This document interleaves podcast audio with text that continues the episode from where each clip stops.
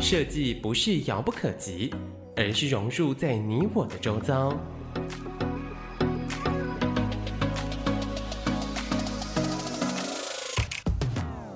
设计台湾，带您认识当代最具代表性的设计。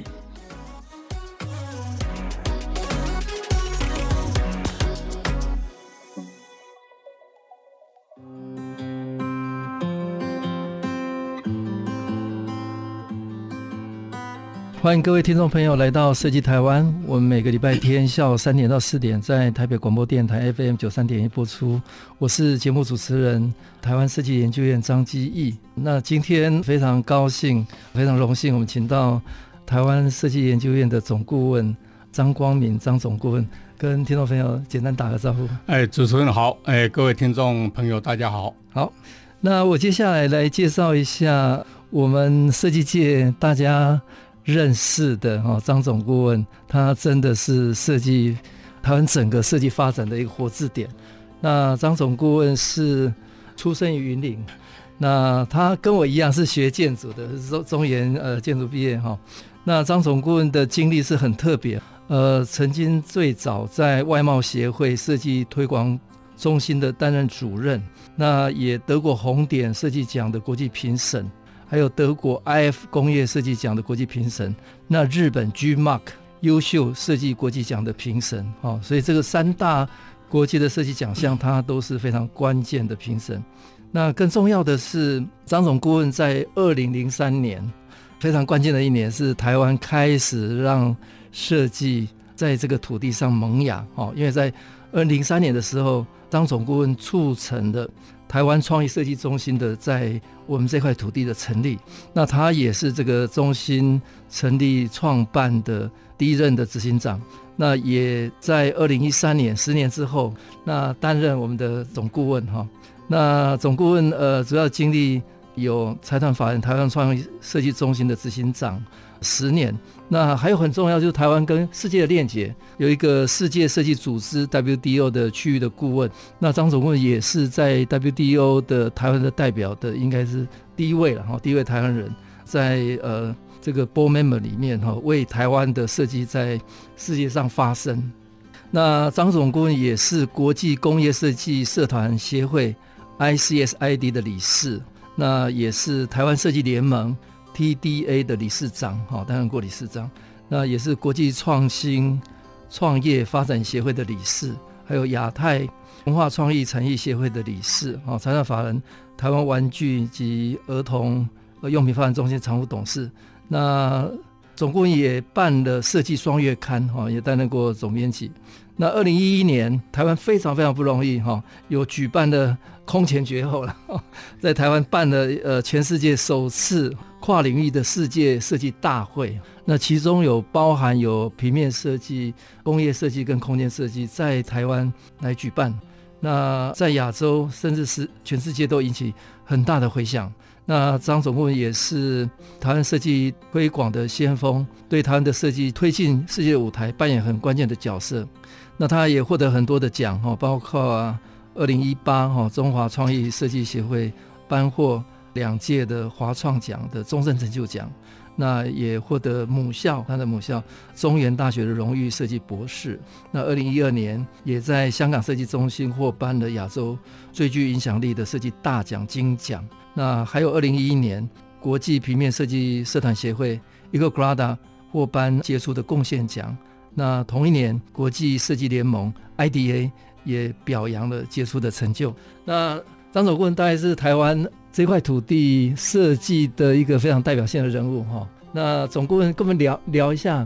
您从小在云林长大嘛，那大概成长的过程经验当中，或者学习的过程经验当中，有没有一些比较特别的事情，后来影响你后半辈子投入设计产业推广，甚至是在国际舞台上，呃，为台湾做了很多的事情？哦，谢谢主持人。那但我我想那个云林是非常乡下，尤其是在五十年前或者六十年前更早呢。那小时候呢，当父亲是一个公务人员哈，然后呃兄弟姐妹总共有六位。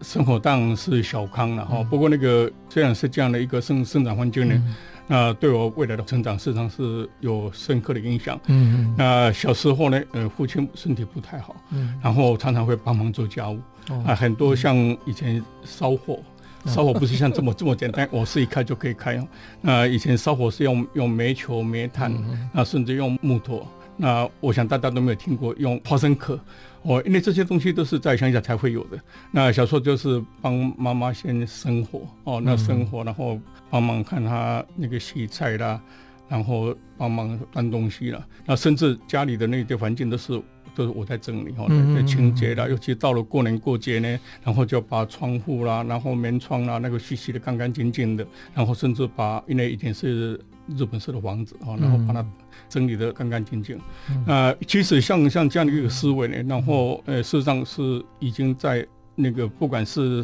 生活啦、设计啦，嗯，那甚至在美感的都已经已经慢慢在扎根，然后真的长大以后呢，当对。美的部分就比较比较敏感哈，那小学当然就是画画画啦，然后到了中学，那尤其是到了高中，我是影响我最大还是高中的那个美术老师。我那时候是在新新竹中学，那新竹中学那老师是中中学很有名的。对啊，那那时候老师是那个李李艳煌哦，李艳煌。然后呃，事实上他一般。学艺术或者是学画都是很名士派，嗯、哦，然后完我把东西做好以后，然后生活都不管。嗯，但是他把艺术生活化，嗯，哦，就是说你一个美术教室，你一定要保持干干净净，嗯，你不能不在在里面，然后呃乱丢东西啦，甚至呃乱甩这个这个画笔啊。那事实上从那时候我我才把那个这样的一个一个观念呢，就是。在未来的那个成长里面，事实上是帮忙很大。那尤其是我们学学学设计的、学建筑的，那不是光是要要有 要有感性，那事实上有一部分理性，那更那个更重要。所以你要如何把这个感性发挥的淋漓尽致，然后之前你当然要有前面的那个理性的思维哦，然后你才会把那个融在那个那个生活里面。那这东西都是都是影响我我我我相当大。然后当第二个我我刚刚要提到就是说，其实。从小就懂得生活。我所谓生活，就是说你什么什么事你都你都会做。我包括我我在在初中了哈，然后也也会那个裁缝车哦，裁缝车，然后也也会自己改衣服啦。然后那个当你说。你说缝衣服上那那个都是都对我来讲都是都是小小时候小小事情，然后到即使到现在，我还是自己烫衣服。哦。所以这个对。呃动手的能力是从小环境赋予呃的机会哦，反而是一个非常好的。我们现在是强调动那个那个那个呃做中学做中学嘛，做中学。我我就是这样的一一个一个代表人物，从小就是从。亲身体验去动手去做，然后慢慢去把把把它把把它协同出来。嗯。嗯。那总共是在云林长大，中间有有嘉义的经验或者其他的经验，呃，还有新竹嘛哈，等于是中学的时候在新竹。因为我成长部分当然都大部分时间都是在湖尾了，哦，从湖那个湖尾小学到呃湖尾初中，哦，那时候是有分初中跟高中，然后那个初中毕业以后呢。呃，然后就因为父亲的职务异动的关系，然后调到新竹，然后后来就就家就那个那个搬到新竹，然后就在那边念念念念高中，嗯，然后后来一年以后呢，然后家里又搬到丰原，哦，丰原，台中，我高二开始就住在学校里面，哦，住校，对对对，哎，所以那时候就就就有住校的的的的机会，对，对对对，那个。那个新竹中学真的是还不错了，啊、呃，那个学校有学生宿舍，嗯、平常的那个不光是就有课本上的那个教学，嗯，他的生活教育也是影响影响我，嗯、我后后来后了大半辈子。嗯，新竹中学给大家的观感是呃五育并重嘛，对对对，也不只是学科，包括体育、美术各方面都都很均衡发展，对，所以培育出很多台湾非常杰出的人才，哎。那再再请教，那念建筑对总顾问有有没有什么影响？我 那那那当然有，因为其实你也知道，早期大概不会把建筑放在第一志愿。我 早期当父亲真的讲，他是希望我去念念医科了。嗯，我但是我对医科是非常非常的排斥，但我那时候是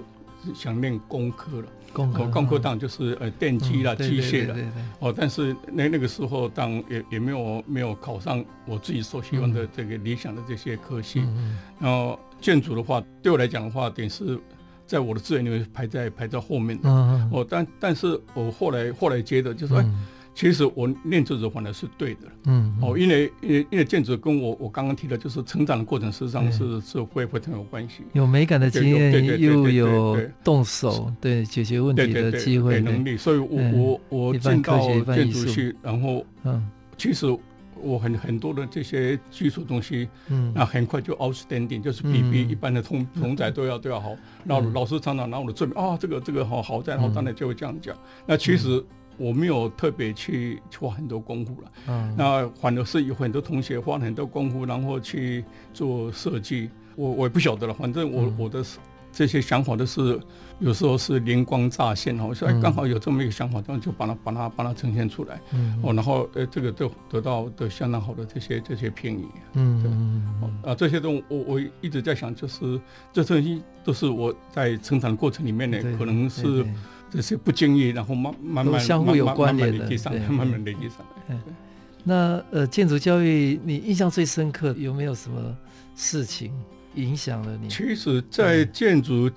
建筑教育，我们当然是学学了五学了五年了啊。但我呃，以中原来讲的话，大概老师都是。呃，都是有实物背景的。对对。然后，当在学习的过程里面，当我是跟着几位老师，因为他们都是有事务所。嗯。然后，呃，平常都是帮帮他们做一些 piece work，嗯，或一些零星工作。但影响我最大的话，是在我在五年的过程里面呢，有其中有四个暑假都是在在事务所工程公司实习。那工程公司实习，事实上比我在学校所学的那个还还还收获更多，收获更多。好。呃，谢谢张光敏总顾问跟大家分享，他从小在云林长大，环境给他一个非常好的机会，很多事情都可以自己动手做，所以让他对美感、对环境有这个敏感度。那中学又有机会进入到新竹中学，是五育并重，呃，所以很多机会让他能够体验哈各种可能性。那大学刚好也是念非常。跟我一样的哈，建筑系哈，那有一半是艺术，有一半是工程哈。那呃，所有的寒暑假都有机会在事务所哈，工程顾问公司呃实习呃实做的这样一个经验，造就了他呃很多综合的这种各项的能力。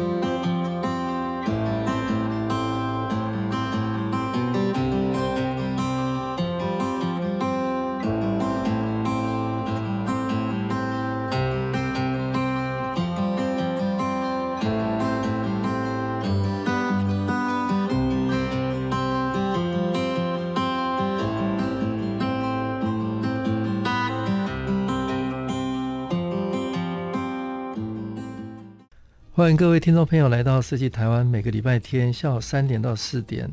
台北广播电台 FM 九三点一播出。我是节目主持人，台湾设计研究院张基义。今天我们邀请到我们设计研究院的总顾问张光敏总顾问跟大家分享。哈，那总顾问是台湾设计的发展的活字典。那刚刚已经跟我们分享他从小成长学习的经验。那第二段，情总顾问跟大家分享。后来你毕业以后的整个就业到现在，哇，有有经历过很多的阶段了哈。那呃，我我刚聊才知道，总共呃也有在事务所工作嘛哈。对，那跟我聊一下。对，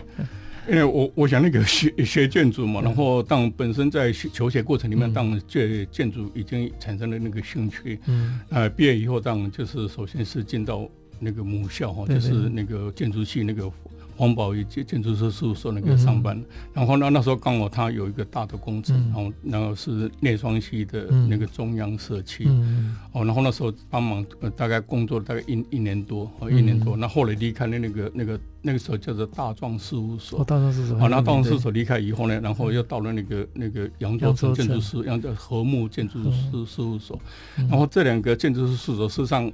让。我在求学的过程呢，然后真正具体的放放在那个实务上，那是是帮帮忙很大，帮忙很大。哦，但是其实我。这一生大概有有一个缺憾，就是没有办法出国去深造。是啊，虽然有机会哈，但是因为因为碍于这些家庭啊这些关系，是一直一直没有去。哦，但是我最大的梦想就是希望能够云游四海。嗯，在国际上，尤其是尤其是学学设计哈，如果你能够扩大你的国际视野的话，当我想对未来的工作蛮蛮大的。对对对。那后来后来在在民国六十三年，我蛮蛮早的哈，那时候是那个外贸协会第一次招考设计人才。哦，以前外贸协会的设计人才都是从哪里来呢？都是从国贸的外贸，不是中国力生产中国力生产及贸易中心。哦，然后后来把贸易移移出来，独立成那个外贸协会。嗯，然后中国力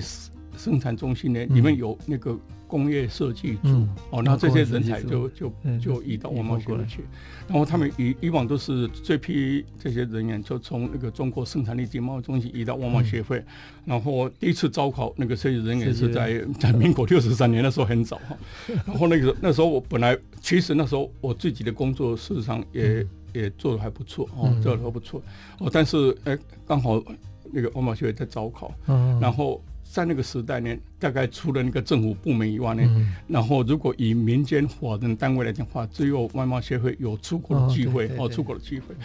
所以我我那我那时候就就赶赶快抓住这个这个机会，然后去去去报考了。嗯，当然就是也很幸运了。嗯，然后呃就是录取第一名哈，就是就就被被被录取了。那真的从从那个时候呢，然后真的让我的整个那个人生的经历完完全改变，完全改变。因为所做的工作，呃，我我最早是是展览设计，嗯，然后在民国六十四年，呃，完成第一个台湾哈，就是第一个等于是展览馆哦，哦，可能可能那个主持人都还都还还不晓得，后来是在在现在的那个中正纪念堂。哦，以前是陆军总部，然后本来是要移给经济部做台北世贸中心，嗯、要盖在那边。嗯，哦，然后后来那个，所以中正纪念堂曾经一度是一个展览馆。对对，然后在在那个呃陆军总部移到龙潭以后，那这个空间是闲置下来。嗯，哦，然后那个外贸学院那时候最需要就是一一个、嗯、一个一个展览馆，然后我就是大概用了。半年的时间，然后从零到一百，然后把把那个整个陆陆军总部，然后包括那个整个外观内部，然后甚至包括整个环境，然后真的改造成一个一个一个展览馆了。那时候我们的那个那个主管他真的非常高兴哦，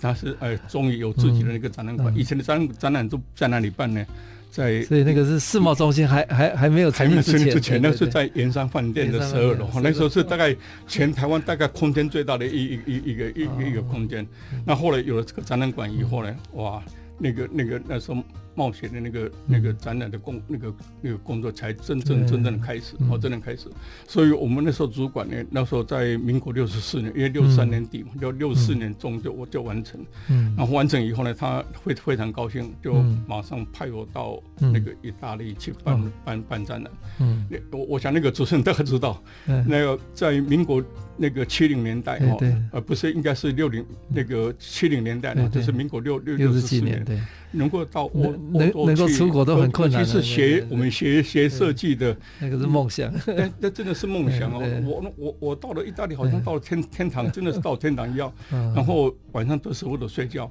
因为我我并不是派我去玩的哈，他是派我去工作。因为那时候在本来应该是参加米米兰的国际展，哦，但是米兰国际展因为碍于那个政政治的议题，哈，不让我们参加。后来就跑到那个。那个离那个威尼斯比较近的一个巴、嗯、那个那个巴多瓦，嗯、哦一一个一一个小城那边那边去办对办展的，然后在那边大概待了大概是那个三个礼拜哈，从零也是把、嗯、把那个整个馆把那把那把建建馆，嗯、然后我常常利用利用工、嗯、工作闲暇之余，然后然后就。就到把那个北意大利大概跑、嗯、跑遍了几个大城哈，那，罗马啦、威尼斯啦、什么米兰啦、那佛罗伦斯，全部都跑了地方。我的真的这是舍不得睡觉，然后常常晚上就是搭搭火车，啊，到到某个定点，然后早早那个那个清早，然后在车站那看看地图，然后看看今天怎么怎么走，然后就是走走走一天，然后看看美术馆、艺艺术艺术展等等，这大概大概这样子。哦，然后因为从那时候开始，那真真正让我那个。那个视野大开，嗯，哦，然后第二个呢，从那时候办一直都办很多展览嘛，嗯，然后让我们展览地方都是分布在全世界，嗯，哦，那比方说今年到到南非，然后下年就到我们到美国，到沙乌地，然后这这全全就跑了，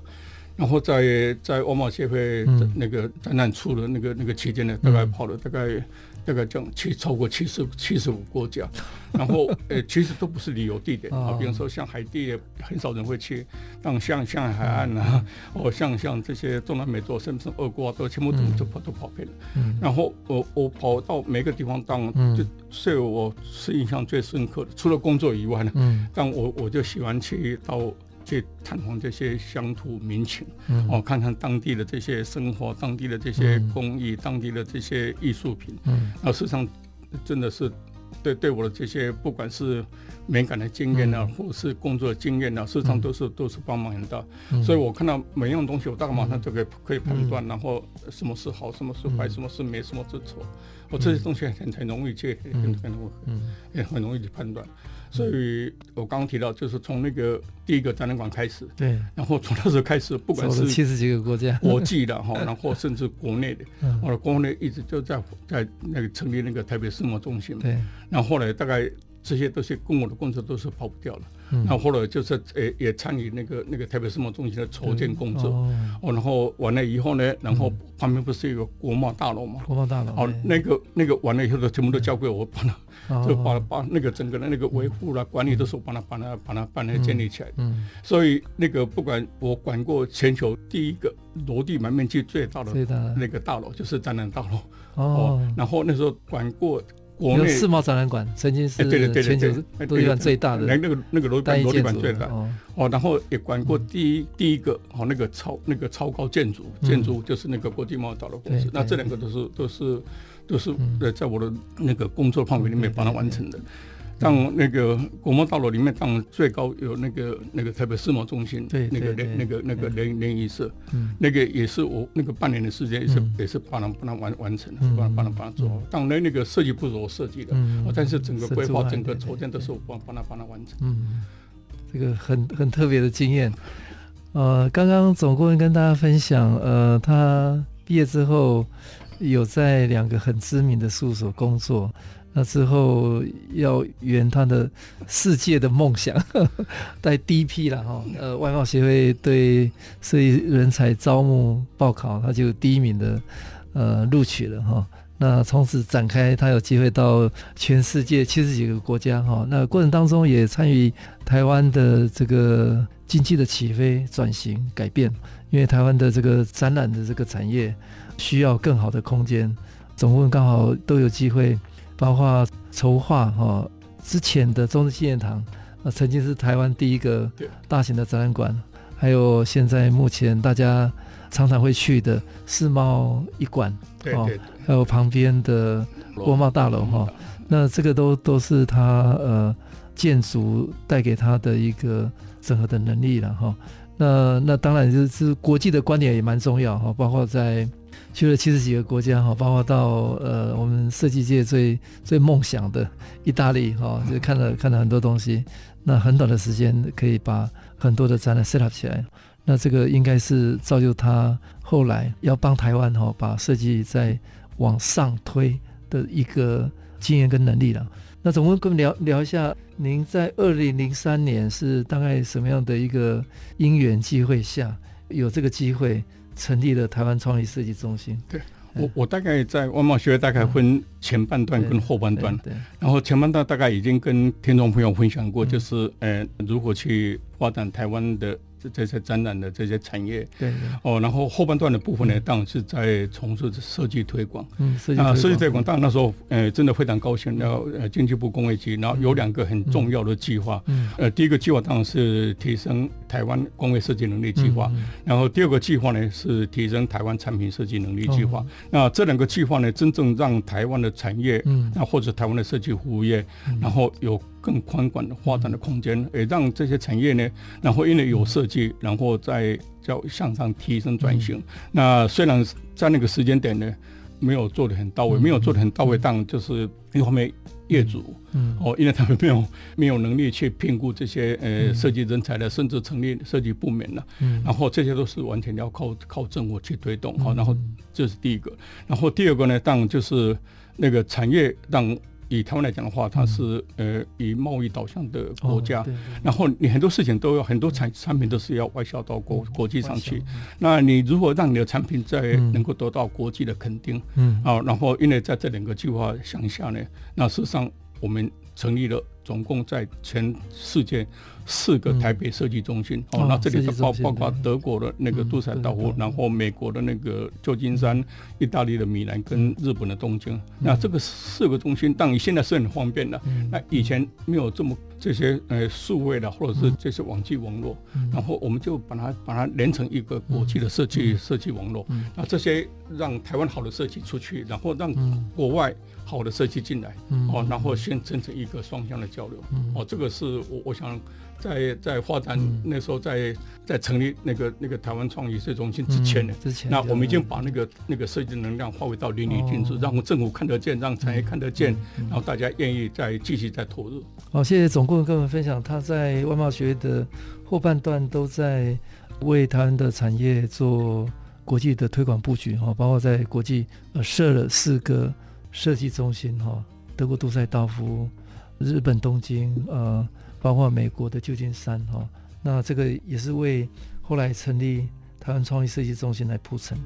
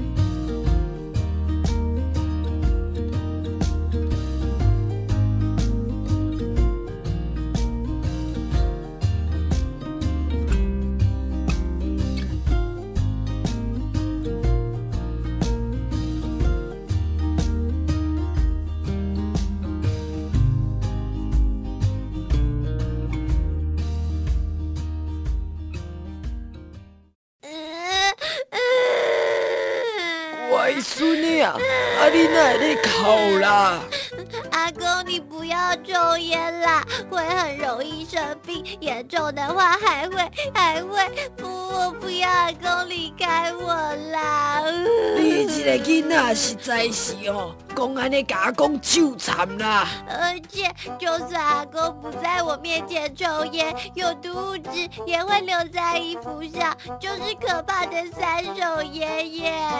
啊，敢有影？好好好，安尼哦，阿公卖食薰啊啦吼，卖食卖食。真的吗？那我们打勾勾。好啦好啦，打勾勾哦。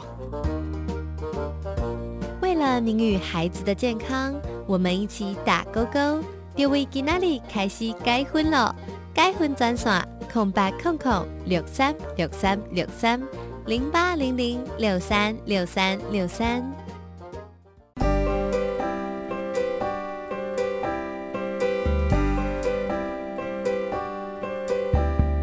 台北市政府提醒您：道路上路况多变化，为了你我安全，行车时不超速，不任意变换车道，转弯时请打方向灯，行车保持安全距离，小心大型车转弯内轮差，遵守交通规则，行车多用心，日日平安行。以上内容由台北市政府交通局提供。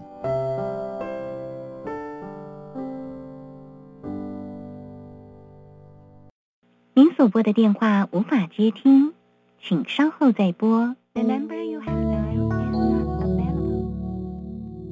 好想找人说说话哦。我在开会，等下打给你呢。需要的时候，怎么你们都不在身边？一九二五依旧爱我，卫福部二十四小时安心专线一直都在。生活没有过不了的难关，珍惜生命，拥抱希望。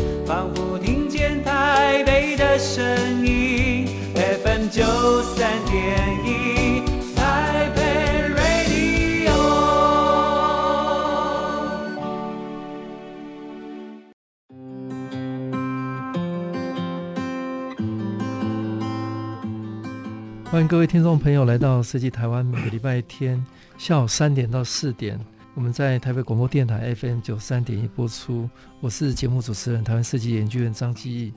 呃，今天非常高兴邀请到我们设研院的总顾问张光明总顾问来跟大家分享。那刚刚总顾问已经跟大家聊他的一个成长过程的经验，以以及在外贸协会的时代非常多的这个经验。那刚刚聊。后来在二零零三年的一个时间点，张总顾问成立了、创立了台湾创意设计中心。那有十年的一个非常呃完整的的经验哦，跟大家分享一下台湾创意设计中心在您手中被创出来，那经历过哪些很特别的事情？对我，我想那个有一个时间点非常重要哦。呃，是民国九十年啊，民国九十年刚好，呃呃，就是西元二零零一年嘛，二零零一啊，然后那那时候刚好政府要也要推动这些文化创意、文化创意产业、文化创意产业，然后政府在在那个民国九十一年的，然后提出挑战二零零八国家发展重点计划，对，然后第一个真正把那个文化创意产业列为国家的施政重点。这个是我我想以往都没有的，而且也是非常不容易，然后也是很适合这些世界的潮流。然后在那个文化创意产业发展计划向下呢，第二样就是成立国家级的设计中心。然后，但我我我想刚刚主持人大概也也提到，然后在外贸协会呢，然后有一个设计推广中心。然后设计推广中心在过去的那个做出来这些成效呢，那当然也得到政府的肯定。哦，所以呃，政府也。那既然有在万马协会有一个设计推广中心呢，那我们就把设计推广中心呢，就让它独立出来，然后成立一个一个参考华人台湾创业这种设计中心。哦，然后那个那时候经济部部长提出来，然后得到企业界的这些肯定。哦，像很多这些企业的大佬啦，哦，像施正荣啦、施崇棠啦，哈，然后呃，像像这些童子贤这些董事长，哦，他们都完完全同意哈，然后就在呃民国九十二年底，哦，然后那时候就是就建筑成立的那个那个台湾创业设计中心。哦，然后我我想那个。很多事情我也在跟那个主持人在分享，就是市场很多事情就是说，如果你把事情做好做对，然后大家看得到，然后大家有感觉，然后我我想很多事情可能都是水到渠成的。对。哦，然后因为有之前的那个台湾那个外贸协会设计推广中心，哦，然后因为工作的成那个能量呢，呃，产业界啦，然后设计服务的都都看得到，哦，然后。呃，甚至国际间也对台湾，嗯，也也看到台湾的那个设计的能量，嗯，然后所以在二零零三年，哦，那那时候刚好在这个计划向下呢，嗯，然后就就成立那个那个台湾创意设计中心，嗯，那本来就是要成立一个国家级的设计中心了，嗯，那后来因为呃，政府的那个那个支持比较没有那么到位哈。嗯、不过呃，至少就是也也可以成立一个一个台湾创业设计中心，嗯、然后让台湾的那个那个设计推广的。嗯、那以往的那个设计推广中心，它服务的对象大概都是贸易业，贸易哦，就是对贸贸易哦，对对外贸易哦，当帮贸易。但是成立那个台湾创业设计中心以后呢，当然它它的那个那个涵盖的面向更更广哦，然后。包括各个不同的这些这这这些这些产业全部全部全部进来，嗯、哦，然后那那时候我们我们大概呃希望就是呃刚刚也在跟主持人跟各位听众在分享，嗯、那市场很台湾都是百分之九十七点多都是中小企业，嗯、啊中小企业你如果去帮帮帮忙他，嗯、而且中小企业人他的那个能量是相当大的，嗯、哦，然后呃我我们那时候就是针对那个整个我们的那个那个服务对象，嗯、那我们。啊，他们没办法做到的，我们我们来帮忙帮忙他们做。然后或或者他们那个能力比较不足的地方呢，然后我们来帮忙他。所以那个那时候成立那个台湾创意设计中心呢，但除了以往呢在做设计推广，那或者是设计辅导以以外呢，但我们有一块就是做来研究发展。哦，来研究发展的部分，然后那时候事实上那时候我们。成立了一个呃色彩材质研究室哦，然后把把因为设计当最重要就是材材料嘛。哦，然后那个那个色彩。哦这些东西就是就是以就是要要做到位。哦，然后第二个呢，当我我们那时候是。引进了一个很重要的观念哦，就是那个通用设计的概念。嗯。哦，所以我我们在那个那个台湾创意设计中底下呢，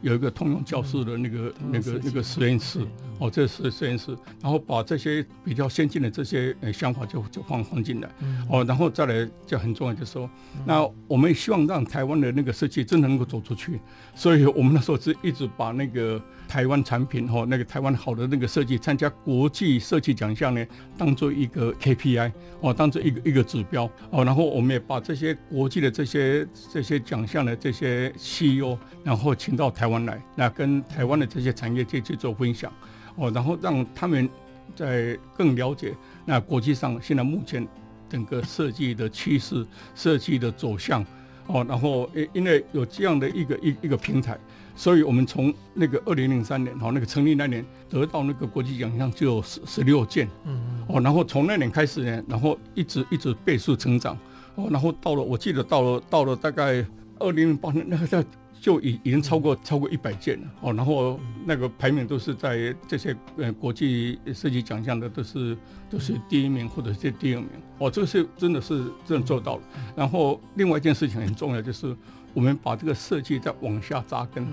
然后让让学生、年轻一代的这些设计人才呢，然后尽早，然后去去去了解，然后或者是去跟跟国际接轨。所以呃，很多学校当然都真的都会非常非常感谢那个那个台湾创意设计中心。哦，因为有台湾创意设计中心呢，然后真的是让台 台湾的那个那个整个那个设计教育就非常蓬勃，好，那那个就就会非常非常。然后很多的这些学校，然后纷纷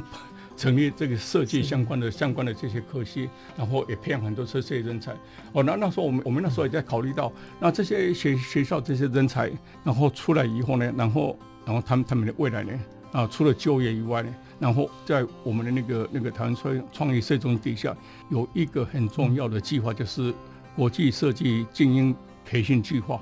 啊，我们每年的时候大概挑了大概十到十二位好的设计人才，然后这些设计人才呢，当然就是一定要有呃实务的工作经验，然后至少是两年哦。但我们不是说你学生毕业以后呢，马上就就被我们挑上，你至少要有两年的工作经验。所以那时候有很多这些呃，不管是 in house 的这些设计师啦，那或者或者是那个这些设计工作室的这些设计师呢。然后他们就每年都会派设计人才到台湾创意设计中心，嗯、然后到国外去去接受培训。嗯、那培训的对象呢，我们不是不是学校，我们都是国际一流的设计公司哦。然后我们把这些人才呢，那分成两批，第一批一批就放在美国，然后另外一批就放在欧洲。那半年以后呢，就对调。哦，这样对调，所以每一个设计师呢，他了解到欧洲，也了解到美洲的这些设计的方法跟人才跟趋势，那他们真的收获很大。所以这些设计师回到台湾以后呢，啊，真的成为台湾的那个设计中的人才。嗯、所以你看，不管是华硕啦，这样、嗯、像明基啦、宏基，他们都都到这里了。那、嗯、回到国内以后呢，他们也跟我讲，就是说，哎，真的这这样的一个培训方式，真的帮帮他们很大，帮他们大忙。嗯、哦，然后那个国外的这些设计单位为什么会会跟我们合作？因为有点竞争对手。嗯。哦，然后哎，他们也其实他们也真正了解，就是说每一件思考的方式。嗯哦，除了上面西方的想法以外，也希望看看那个东方哦，东方人你怎么想法？那实际上对他们来讲也有帮忙。所以我讲那个刚刚提到那个台湾创意市中心呢，那我们把那个那个目光哦，把这个视野更扩大，然后然后我们把那个服务的对象呢，那从很单纯的那个贸易业哦，然后然后往下扎根，从学校。啊，然后如何去接轨国际哦，然后到了那个产业，然后你如果去应用应用设计，然后去扩大你的那个产品的品相也好，那或者去升级转型，然后一步一步的带动整个那个那个产业的发展。那实际上这个这个成效是已经做做得很好，但我我想那个国际都也看到台湾哦，所以那那时候这些国际的这些设计相关的这些人士看到看到他们，他们常常把那个台湾创意设计中心当做。国际推广单位的标杆典范，哦，所以我那时候也是为了为了让台湾真的走上国际化呢，所以在一九九五年，当我们第一次办那个那个 ICASID 的大会在台北的，哦，然后已经大概完了以后呢，大概又有一段时间大概没有跟国际接上轨，然后从二零零五开始呢。然后又担任那个国际工业设计社团协会的理事，哦，然后从二零零五到担任到二零零七，哦，然后二零零七到二零零九呢，我就把这个位置就就让跟他说，呃，后来接我的那个陈文龙，哦，陈文龙那时候担担任了一任，然后完了以后呢，他又又又没有时间，然后后来我又从从二零零九到二零一一，然后完了以后呢，我又从二零一三到二零一五。哦，我总共担任了个三任的这些那个国际的那个这些理事呢，那事实上对台湾在推广国际市场帮助很大，因为我每次都利用利用这些这些这些机会呢，然后真正把好好的那个设计带带带出去，所以我我想那个未来那个 那个主持人的也有机会 哈，你现在有很多机会，你可以可以可以去接触到国际这些社团，这些有名的这些人士，然后如果透过他们，然后帮你来推广那个台湾设计，这是我想这是这点我。坦白，我是已经已经做到了。哦，不管那个日本的 Rimac 的，或德国的爱夫啦，或者是那个德国的红点啊，都我们都成为好成为好朋友，啊，成为好好朋友。哦，所以到了那个二零一，哦，为了争取二零一，当花了很很多很多的时间，然后从全球十三个国家、十九个城市，然后大概花了大概一年的时间，那过关斩斩将，哦，从这这么十九个，然后到七个，然后到两个，然后到一个，大概花了花了一年时间，然后真的呃这个。皇天不负苦人心的，真的让我让我拿到了哦，这个这样的一个活动呢，呃，真的是对台湾是帮忙很大。嗯，好，谢谢呃张总顾问跟大家分享，从二零零三呃国家开始发展文化创意产业的前提下，成立了台湾创意设计中心。那这十年深耕哈设计，让设计有机会在本土扎根，也跟世界链接。那更在二零一一年。顺利争取到世界设计大会在台湾举办。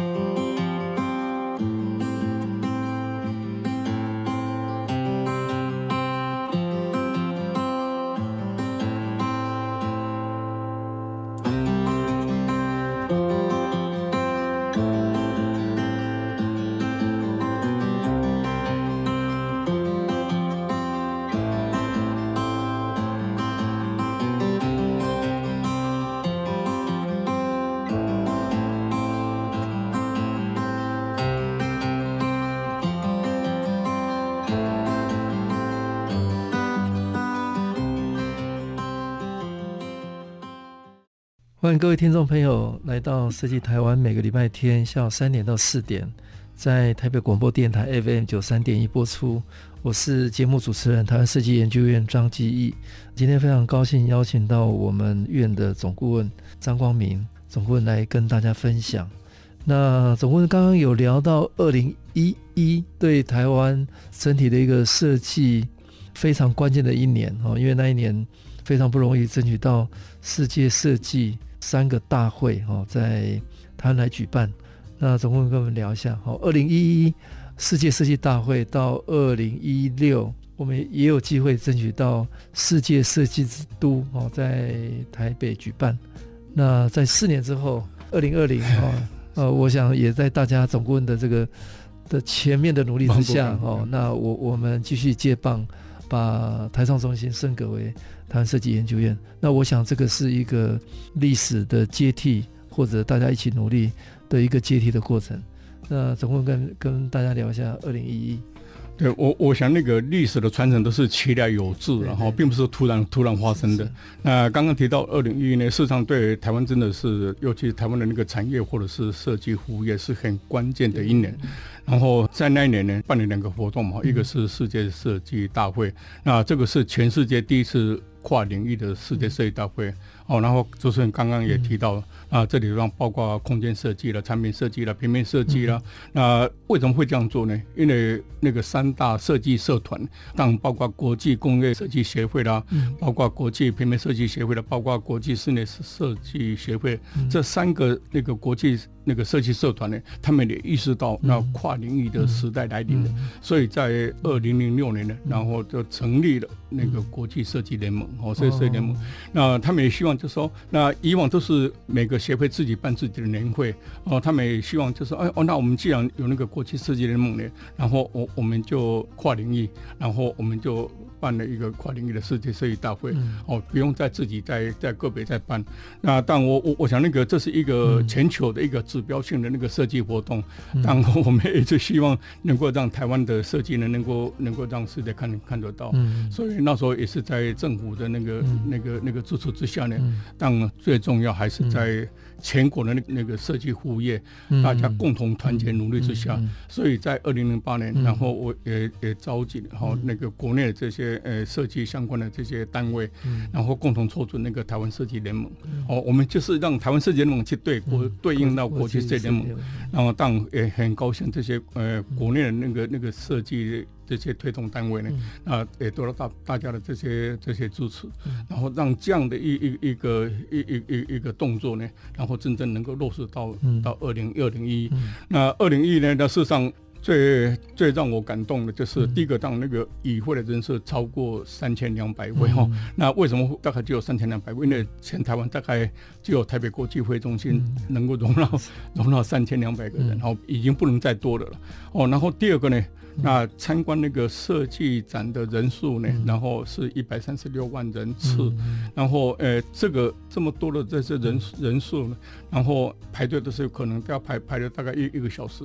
然后国外的这些友人就告诉我，就说如果像这样的活动在他们国家是做做不到的。为什么呢？那个大家都是井然有序。哦，然后大家也没有在那边在那边嬉嬉笑什么都没有，都真的都排了很久，而且又是大热天哈，呃，所以他们他们。认为哦，台湾的这个这个真的真正那个设计已经让深入到社会大众啊，社会社会大众。但最重要就是那一点是让台湾的那个那个设计呢，让全世界看看看得到。嗯，哦，所以我我我想那个这是二零一世界设计大会呢，它最受到那个国际瞩目的这样的一个一个一个活动。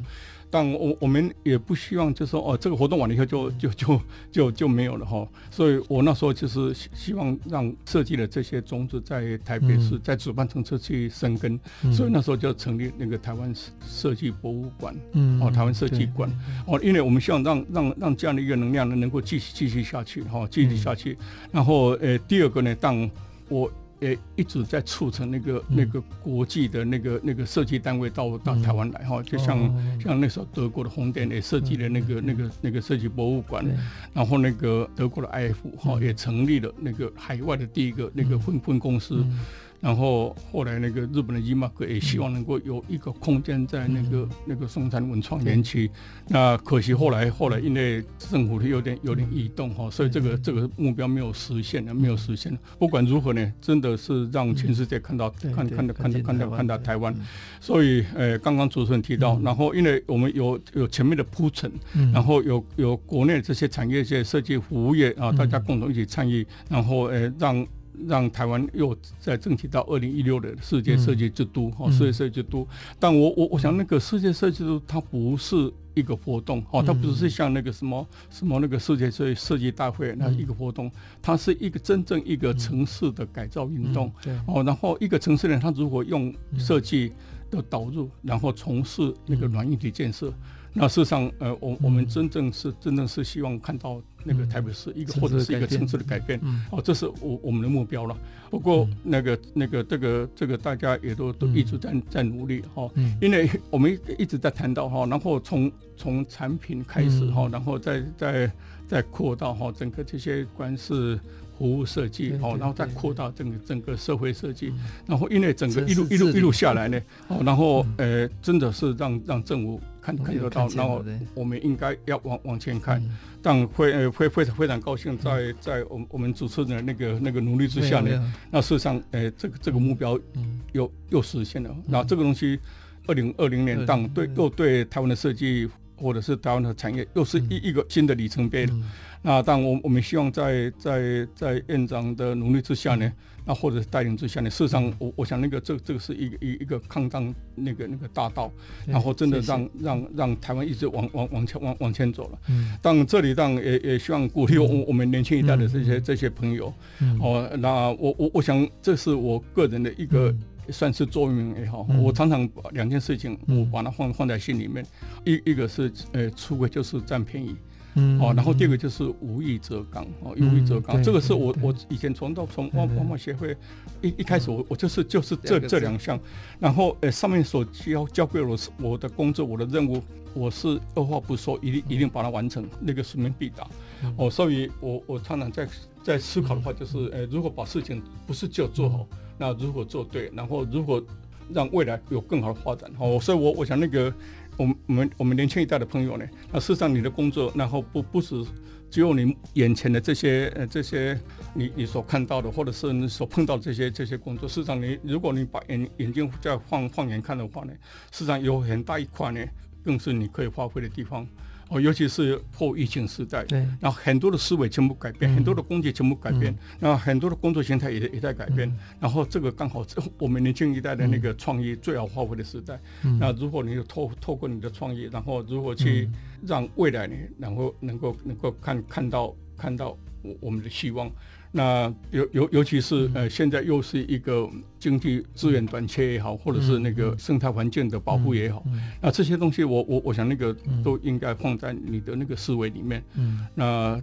如何让善用整个整个整个地球资源，那如何发挥最少的最少的能源，创造最大的价值？那我我想那个这都是我们年轻朋友呢可以可以去努力的方向。嗯，好，谢谢总顾问，呃，跟大家。聊到二零一一年，呃，台湾争取到世界设计大会在台北举办，那同时也是彻底的改变、翻转设计在这块土地的机会哈。那接续的二零一六又举办了台北世界设计之都哦，二零二二年台创中心有机会升格转型为台湾设计研究院，呃，让更多的呃年轻专业者不只是做单一个设计。哦，是有机会透过跨域的整合，在各方面能够做更多的创新。那总共也给年轻人很多鼓励，吃亏就是占便宜，无欲则刚。呃，事情不止要做完，要把它做好做对。那后疫情时代来临，不只是挑战了，而且是一个机会。在资源短缺，所有的呃条件重来，那设计是提供。这种挑战里面，呃，最好创新创造的一种呃新的机会跟可能。但我我想那个年轻的呃这些呃年轻的学子，但我我想你在想要进到设计这一行，当然应该从学校里面就要开始。嗯，但很多我常常在鼓励学生，就说，呃，你学习设计不是只有在教书，嗯，也不是只有在学校，嗯，那你可能要走出校园，嗯，然后可能要多跟跟社会，嗯，然后可能要跟呃外界的环境多接触。嗯，那这样的话，可能是让让呃年轻一代的这些学生呢，然后。你不是只有在金字塔里面做设计，然后你真正是了解到，然后你未来那你的那个、嗯、那个生活环境，那或者是你未来可能要去面临的这些这些大的这些趋势，嗯、那你可能要要要要要要尽早去去、嗯、去接触。嗯、那这个东西我我我想应应该应该年轻一代应该应该要去做的。嗯、但我想年轻一代有一个一个好一个好处就是说现在的这些。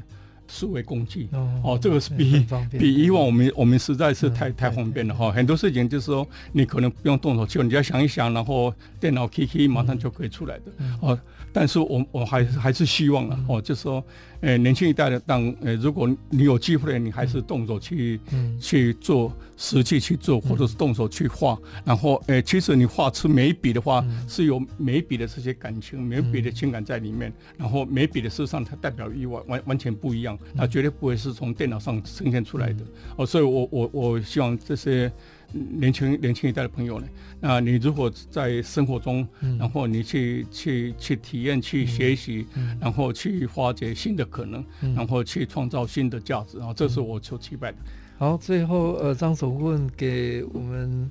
呃，年轻人更多的鼓励哦，希望大家呃学习的环境不止在教室了哈，从生活里面呃各种场合去学习。那现在网络时代来临，大概什么样的资源在网络上找得到？但最重要还是要亲自动手，从动手的过程当中发掘自己的能力。那今天非常谢谢我们设计研究院的总顾问张光明总顾问，也是台湾设计发展或字典。跟我们分享非常精彩的他人生的体验跟专业的经历。哦，谢谢主持人，哎，谢谢各位听众朋友，谢谢。好，谢谢大家。